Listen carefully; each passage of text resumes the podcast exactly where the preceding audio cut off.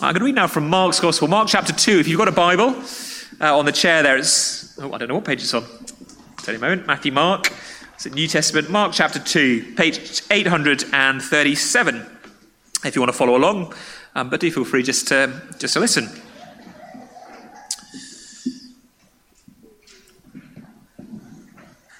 Page 837. And we're reading this account uh, by Mark of the life of Jesus. Mark was a, a friend, a colleague of uh, the disciple Peter. So, in many ways, Mark's gospel is, is kind of Peter's gospel, uh, written somewhere like sort of 15, maybe 20 years after uh, the life, death, resurrection of Jesus. And we're pretty early on in the story. Um, Jesus' early 30s, his public ministry has more or less just begun. Uh, and I'm going to read from verse 1 of chapter 2. So, big number 2 there is a chapter, and the start of that chapter. And when he, that's Jesus, returned to Capernaum after some days, it was reported that he was at home, and many were gathered together, so that there was no more room, not even at the door. And he was preaching the word to them. And they came, bringing to him a paralytic carried by four men. And when they couldn't get near him because of the crowd, they removed the roof above him. And when they'd made an opening, they let down the bed on which the paralytic lay. And when Jesus saw their faith, he said to the paralytic, Son, your sins are forgiven. Now, some of the scribes were sitting there, questioning in their hearts, Why does this man speak like that? He's blaspheming. Who can forgive sins but God alone? And immediately Jesus, perceiving in his spirit that they thus questioned within themselves, said to them, Why do you question these things in your hearts? Which is easier, to say to the paralytic, Your sins are forgiven, or to say, Rise, take up your bed, and walk. But that you may know the Son of Man has authority on earth to forgive sins, he said to the paralytic, I say to you, rise, pick up your bed, and go home. And he rose, and immediately picked up his bed and went out before them all. So they were all amazed and glorified God, saying, We never saw anything like this.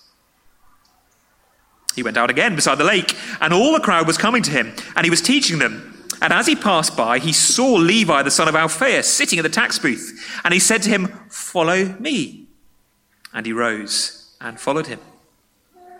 And as he reclined at table in his house, many tax collectors and sinners were reclining with Jesus and his disciples, for there were many who followed him.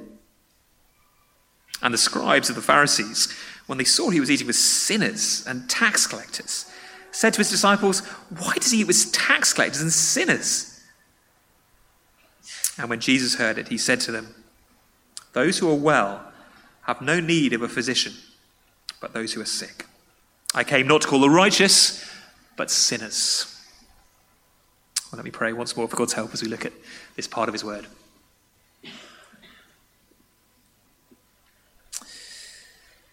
Father God, your word is a, a light to our feet, a lamp to our path.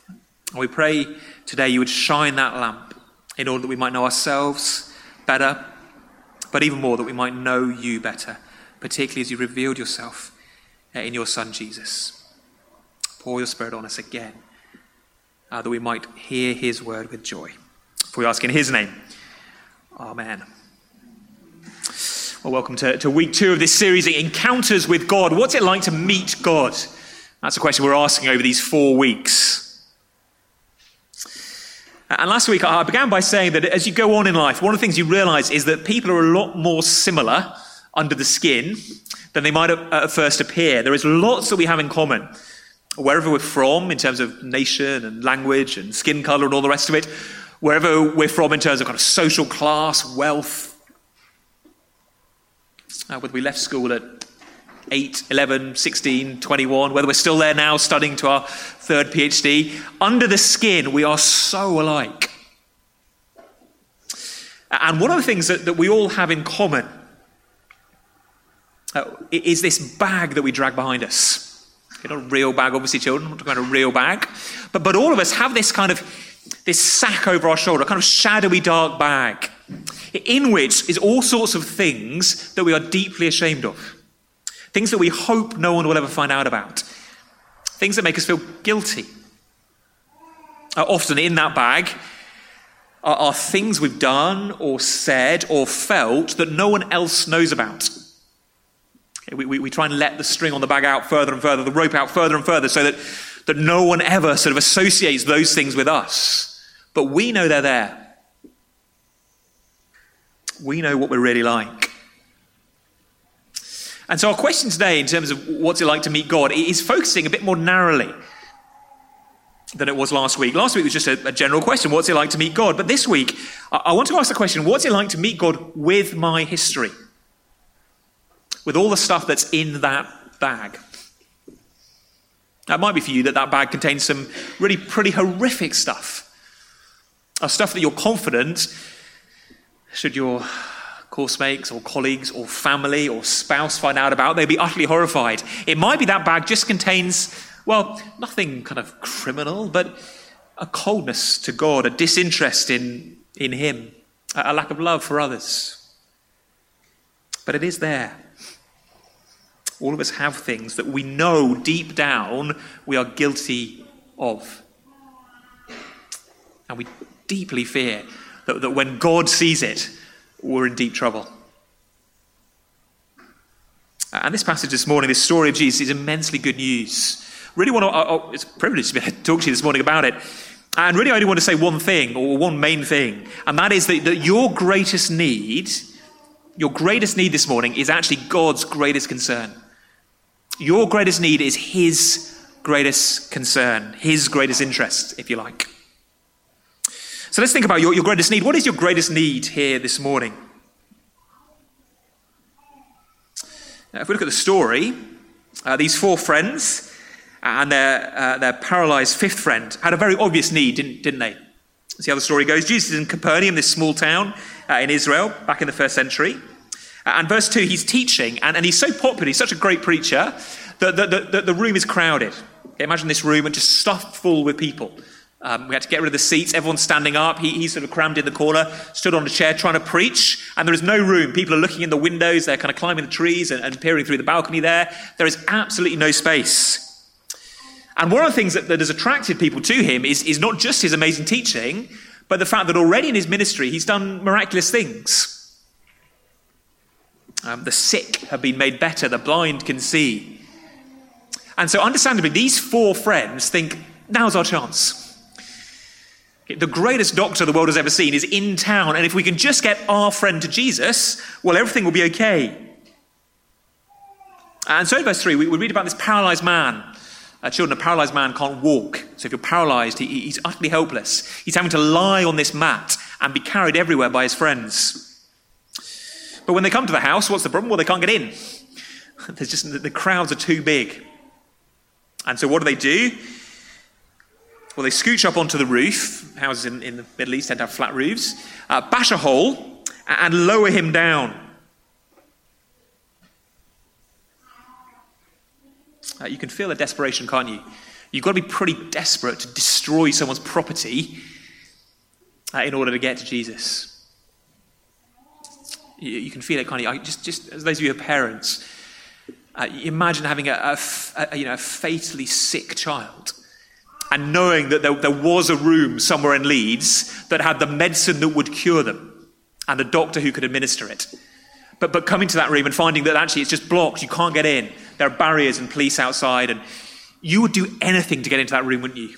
To save your child's life, to get to that medicine, to get to that doctor. Okay, if I need to push over a policeman, I'm going to do it. I know I'm going to get in trouble later, but I'm going to do it because I'm desperate. If I need to smash a window, I'm going to do it because it is so important. That, that is the kind of passion these people feel. This man is paralyzed. There's no social services in, in first century Israel. There's nowhere this guy earning money no social workers, no allowance, uh, no crutches, no wheelchairs. Frankly, no doctors, really, not who could do any serious, uh, any, sorry, give any serious treatment to a paralyzed man. And yet, here is Jesus, who seems to be able to do these miracles. You feel that desperation. Finally, this man will be able to walk. He'll be able to earn money. He'll be able to socialize. He'll be able to come to the synagogue, come round for dinner. His life will be revolutionized Jesus can do it. They lower him down. Jesus looks at him. Here's the big moment, and he says, Son, you're forgiven. Be crushing, mustn't it? They must have been absolutely broken. You can almost see them kind up on the roof, kind of peering down. Here it is. Our friend's going to jump up. It'll just take a word or a touch, and he'll go skipping out the door. And Jesus says, Son, your sins are forgiven. How cruel is Jesus? How cruel is Jesus to see someone in such obvious physical discomfort and pain, such obvious physical need, ignore it, and say, Son, your sins are forgiven? Come on, Jesus. You can see what the real problem is. Deal with your funny spiritual stuff later, but there is a serious problem, a real world problem, a pressing problem, a real life problem, and that is paralysis. Deal with that.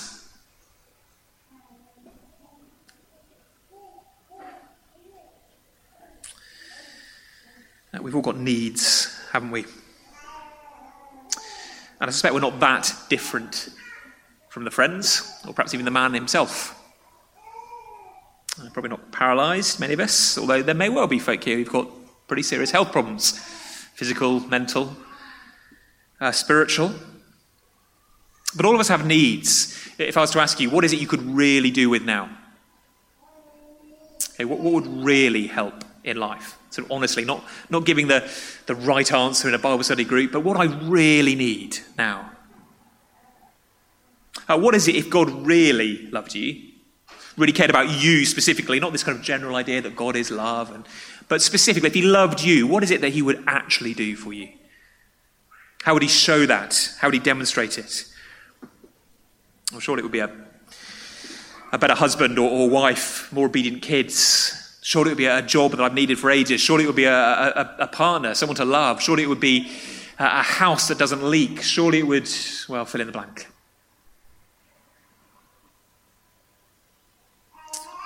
Uh, or perhaps actually, you're here this morning thinking, do you know what? I'm kind of okay. I don't really need too much. I have no massive needs. Got a house, got some food, got some friends, got a family, work's okay. I don't massively need anything. Going to think of a few things I like, but it's okay. Or whether you're, you're really conscious of pressing needs this morning, or whether actually you think life is going fine, Jesus says the same thing to you. And that is this I know your greatest need. I know it. And it is the forgiveness of your sin. That is your greatest need. You might not know it, but I do. It's the forgiveness of your sins. And of course, we don't believe him. Because everything else feels so real, so pressing, so important, so, so tangible. But he's right. Of course he is. What is sin? well, sin is it's really a kind of attitude of the heart. It's this idea of rejecting God. It's seen uh, in what we do, certainly, but also how we think and how we feel. We, we were made to be sort of orientated towards Him, to, to be living, looking up to Him, receiving from Him, living for Him, living under His smile, smiling back at Him, loving Him, and, and loving our, neighbour. The world was meant to be a beautiful place. But we turn from Him, we're disinterested in Him. And that works out in how we live, feel, and speak. It is sin that fills that invisible bag that we drag behind us, that dark, shadowy bag that we hope never gets opened and never gets revealed. And it's true of all of us. It's true of every one of us here this morning, me as much as any. And it's serious. It's a serious problem. It's got to be serious, hasn't it? If Jesus thinks it's more important than paralysis, it's got to be serious. Sin has to be more dangerous than paralysis. Sin has to be more damaging than paralysis. Of course, it is. Elsewhere in the Bible, we read the wages of sin is death. Sin, this turning our back on God, ultimately leads to, to death. Uh, that is both um, a sort of an ongoing death now, you know, the way that we slowly kind of destroy ourselves by, by turning from God. Life slowly falls uh, apart.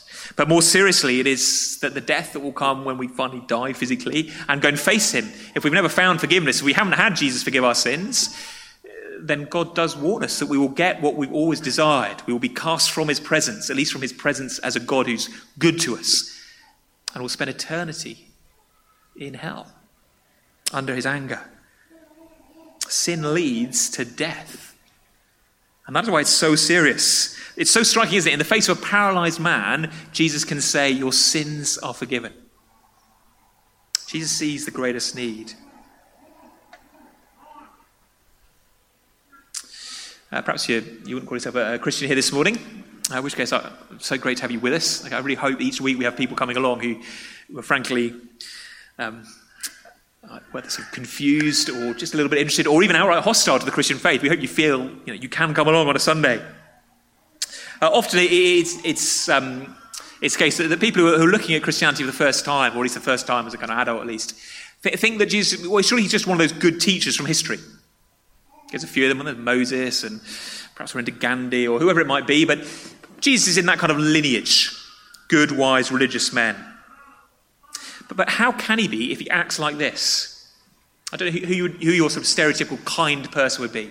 Maybe Mother Teresa. Maybe she's well, she's died now, hasn't she? But kind of generation too old. But whoever your kind of your stereotypical kind person would be, can you imagine the kindest friend you know if they had the ability to hear, to, to bring life to a, a paralyzed man, looking at them and, and not doing it?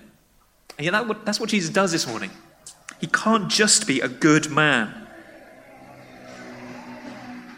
unless he knows something we don't, which is that sin is our greatest enemy. Sin is your greatest problem this morning.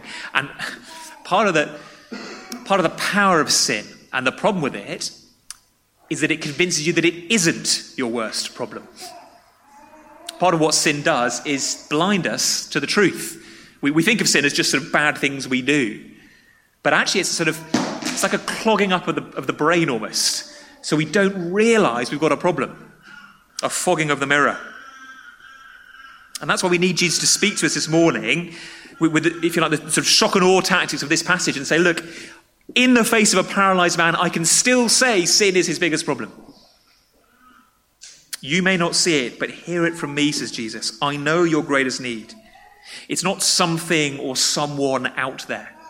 That's how we tend to think, isn't it? The problems I need dealing with, they're, they're people or others. No, it's within you. Now, Jesus knows forgiveness is your greatest need, and he's so determined to achieve that, eventually it'll cost him his life. Remember, the wages of sin is death. Sin leads to death. It's Jesus' death or it's yours. But he's so committed to your forgiveness, that he eventually will go to the cross and die in order that we might not have to. And so Jesus' prime mission on earth uh, was not the preaching or the healing, they were all pointing to something much bigger. He came to forgive sin. And that, therefore, is what he's saying to you this morning, as much as he's saying to the paralyzed man 2,000 or so years ago, I will forgive your sin if you'll come to me. I will forgive you. And the religious leaders of the day, they understand what the implications of what Jesus is saying. Do you see that down in verse 6? Some of the scribes were sitting there questioning in their hearts, why does this man speak like this? The scribes are the kind of religious officials. Uh, what's their problem? They say Jesus is blaspheming. Uh, what does that mean? Well, he's, he's claiming to be able to do something that only God can do. Uh, logic is right. Who can forgive sins but God alone? Only God can forgive sin because sin is against God. Remember, as I was saying earlier, sin is this kind of rejection of God, this heart attitude that says, No, I'm not interested in you. I'm going to live for myself. In the same way that if I come and, and rob you, steal your wallet, okay, it wouldn't be okay for your friend to come up after and say, Oh, I forgive you, John T. You're like, no, just a minute. It's me he's attacked. It's me he's robbed. Or similarly, sin is first and foremost against God. And so Jesus turning up and saying, I forgive your sin, well, it's a claim. It's a claim to be God.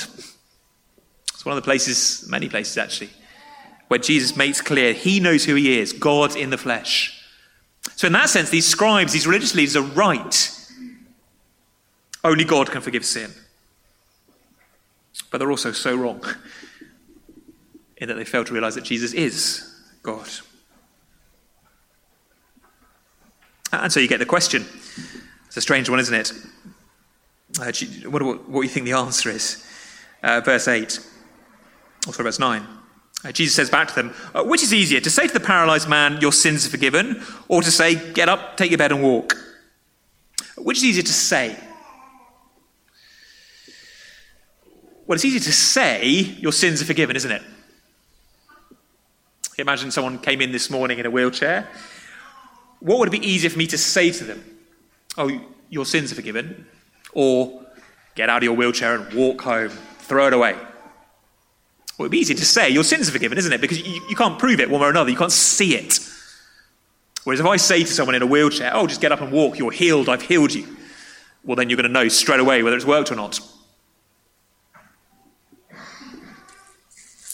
And so it's as if Jesus is saying to the, the, the, religious leaders, look, okay, you want to know whether I've got the power to forgive sins, whether I've got the authority, whether I am God in the flesh? Watch this. So he turns to the paralyzed man and says, Get up, rise up, take your mat and walk. And straight away the guy does it. Jesus does the miracle to point to the fact that he's able to do the bigger thing, which is forgive sins. Can I heal paralyzed men? said Jesus. Yeah, of course I can. Child's play. Boom, done. But remember, I'm about something more important than that forgiveness of your sins. That's actually how the whole gospel works. For now, we can come to Jesus. He won't be in the room, will he? Okay, you're not going to meet him physically walking around Leeds. But you can come to him and say, Look, forgive my sins, Lord Jesus. And he promises he will do. He never turns away those who call on him, those who ask. You don't need to bring anything, you don't need to do anything. He will forgive you. And then, one day, when he returns and the world is transformed, then he promises he'll get rid of all our diseases and one day we'll be transformed. That's the order. Forgiveness now, but you'll still have loads of problems. okay, if you limp before you're a Christian, you'll limp after you're a Christian. Cancer before you're a Christian, you'll probably have cancer after you're a Christian. There are no promises of total healing now. That comes the other side of death or the other tide of Jesus' return. In that sense, the paralytic is a model. Forgiven first, uh, raised up later. That's exactly what will happen uh, to all those uh, who come to Jesus for forgiveness. But, but either way, Jesus is showing, I am God and I have come to forgive sins.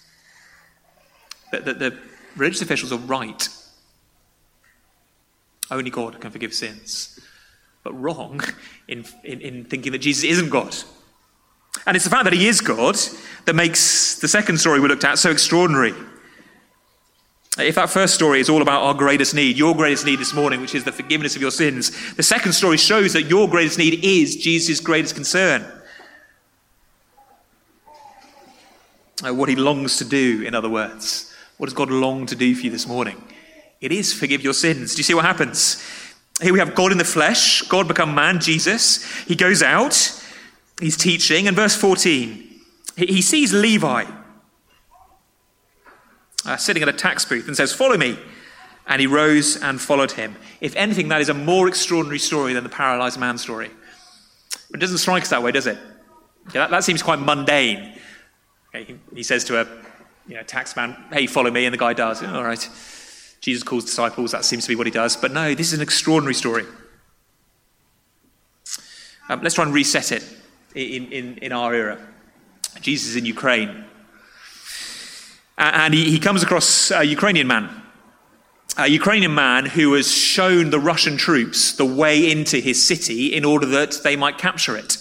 A Ukrainian man who now is working with the Russian overlords to raise tax from the Ukrainians, his own people, to pay the Russian troops. And a Ukrainian man who, by betraying his own people, uh, by supplying cash and access to the, to the Russians, has himself made a fortune swimming pool, jacuzzi, 10 bed house, all by collaborating uh, with the occupiers. And Jesus comes up to that man and says, Why don't you be one of my 12 disciples? Why don't I come around your house for dinner? Uh, tax collectors, it wasn't just a, a job like accountant. They were those who worked with the Roman conquering uh, authorities who'd conquered the people of Israel. They were, they were the scum of the earth. I don't know what kind of person in your head is the worst kind of person. But that is the kind of person that Levi would have been seen as. The head of the British Nationalist Party. Okay. The ultimate racist or the ultimate sexist or misogynist. Whatever it may be, whatever in your mind would be the kind of worst type of person, Jesus comes to him and says, Yeah, you. Why, why don't we go for dinner? Why don't you become one of the twelve? In fact, this Levi is Matthew. Uh, if you know the, the Matthew, Mark, Luke, John, the four Gospels, this is, um, this is Matthew by another name.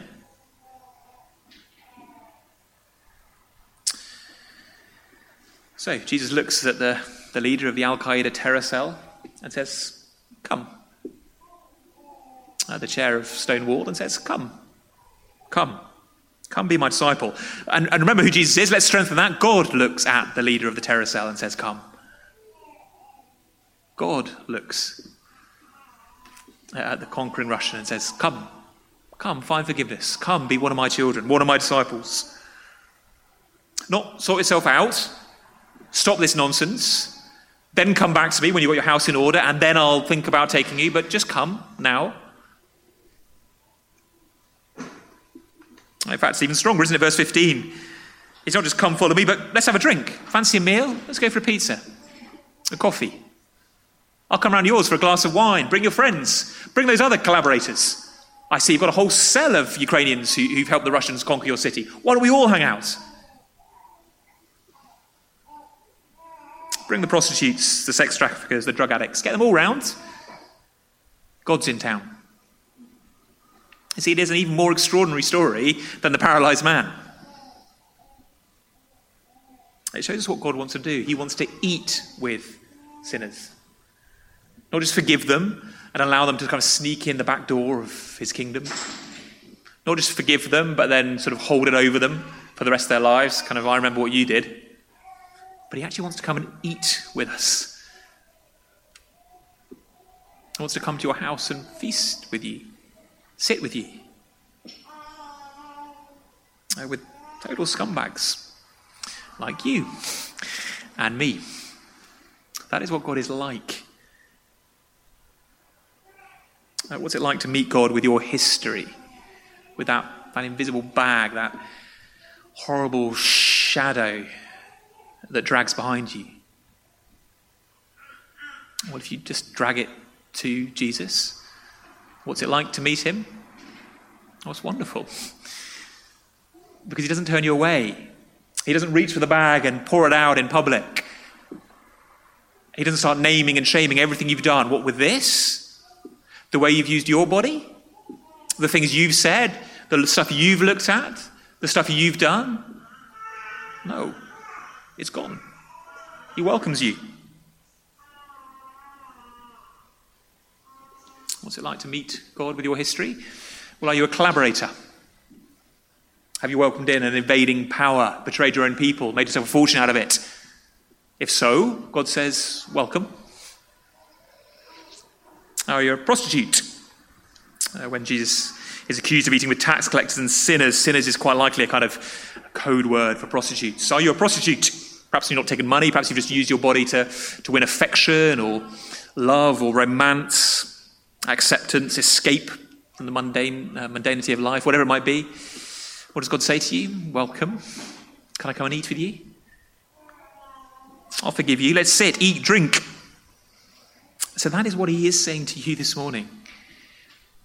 Whatever it, whatever it is you've said, done, or thought, whatever is in that bag, uh, all he acknowledges, oh, sorry, all he wants is the acknowledgement that you need forgiveness. Okay, that's all God asks for you. He, there's no pass mark. There's no strength of feeling of love towards him you need to bring before you're allowed to come. There's no strength of hatred for your sin you need to bring before he'll welcome you. Sometimes I think Christians, we, we get into that pattern, don't we? We think, well, I'm not sure I really hate my sin enough. You, no, you don't. Have I repented hard enough? Have I turned from sin thoroughly, 100%? No, you haven't. No, you never will do until you die. But that is part of what God forgives your lack of repentance. Repentance is saying, I, I can't do this on my own. I need forgiveness. It's not something we bring as our little sort of token to chip in. In fact, the only group that won't be forgiven, well, they're down there in the passage. Do you see them? There's one group. Uh, the Pharisees, verse 16. Uh, the Pharisees, or the scribes of the Pharisees, when they saw he was eating with sinners and tax collectors, said, Why does he eat with tax collectors and sinners? And just look at Jesus' reply. When Jesus heard it, he said to them, Those who are well have no need of a physician, but those who are sick. I came not to call the righteous, but sinners. I'm like a doctor, says Jesus. Children, physician is a doctor. Who goes to the doctor? I say sick people go to the doctor. Well, that's not really true, is it? People, the only people who go to the doctor are people who know they're sick. That's what Jesus is saying here. He's not saying there are two groups of people in the world. Some are righteous, they're totally fine on their own. They're good enough to go to heaven. Get the goodies. That's what we do. We split the world into goodies and baddies. And some of us, we think we're on the good half of the list. Ah, you know, my, I'm not so bad. I'm no Levi, I'm no prostitute, I'm no tax collector. I'm fine, I'll be all right on my own. That's what the Pharisees thought. And they would never come for forgiveness. But Jesus knows that deep down we are all sinners. That last sentence, I came not to call the righteous but sinners, is ironic. You're all sinners. And as long as you acknowledge it, he will have you. Perhaps the very sin you need to repent of, or the very sin you need to, to, be forgiven, rather, is the sin of thinking you're all right on your own, that you don't need God. I was a good, upstanding little boy going through school, um, didn't get in trouble, only once got a blue ticket, which was the kind of naughty ticket you got when you were bad at, at school, and I was totally crushed by it. Uh, when I left my, my middle school, at age 13, we were given a, you know, at school assembly, we were given little Bibles. It wasn't, wasn't a Christian school, but just don't know why, some Christian came in, probably bothering us. Um, and one of my, um, uh, one of my school teachers, who, who, who, must have been a Christian, although I wouldn't have understood that at the time, uh, wrote a, a, little verse in it that's all about Jesus. Uh, all about how Jesus is good and upright, in him was found no sin. And he just wrote that verse in the Bible, good and upright, in him was no sin. I thought, oh, that's a lovely thing to write about me. I had no idea it was about Jesus. I just thought I was a good person. Why, you know, why would I need forgiveness? That's because I was a little 13 year old Pharisee. It takes a long time to recover. That's our Phariseeism. Thank God, Jesus will forgive too. So at the end of the day, it is your history that will keep you away from Jesus. It is your history that will keep you away from Jesus, or rather, your view of your history. But it's not your history of being bad or immoral or whatever it might be. Rather, the only thing that will keep you away from Jesus is if you look at your history and think, there's no problem here. I'm okay. But if you look both back and frankly at yourself, even this morning, and see, see so much that needs changing, forgiving, such half heartedness in your love for other people and your love for God. Such self righteousness. Then just come and He'll forgive you. He'll forgive you for the hundredth time, the thousandth time. Come messy, come guilty, come empty handed. Don't try and bargain. Come weak. Come straight away. Because His greatest desire is to forgive you. Your greatest need is God's greatest desire. Your greatest need is the forgiveness of sins. And God's greatest commitment here, as we see in this passage, is to forgive you, to reconcile with you, to befriend you, to sit, drink, and eat with you. That is the great promise of heaven. It's available to you this morning. Just come and ask, and He promises He will give. Let's pray.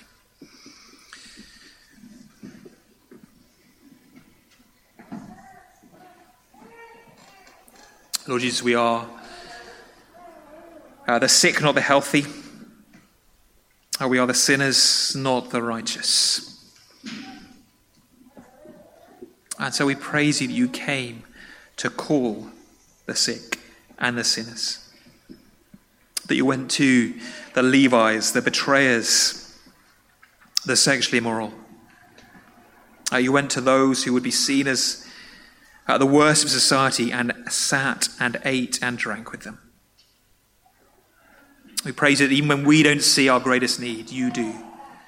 So give us joyful hearts that are full of happiness that you've forgiven us, that whatever else happens in our lives, whatever paralyses we live with along the way, would we know the joy that our sins are forgiven.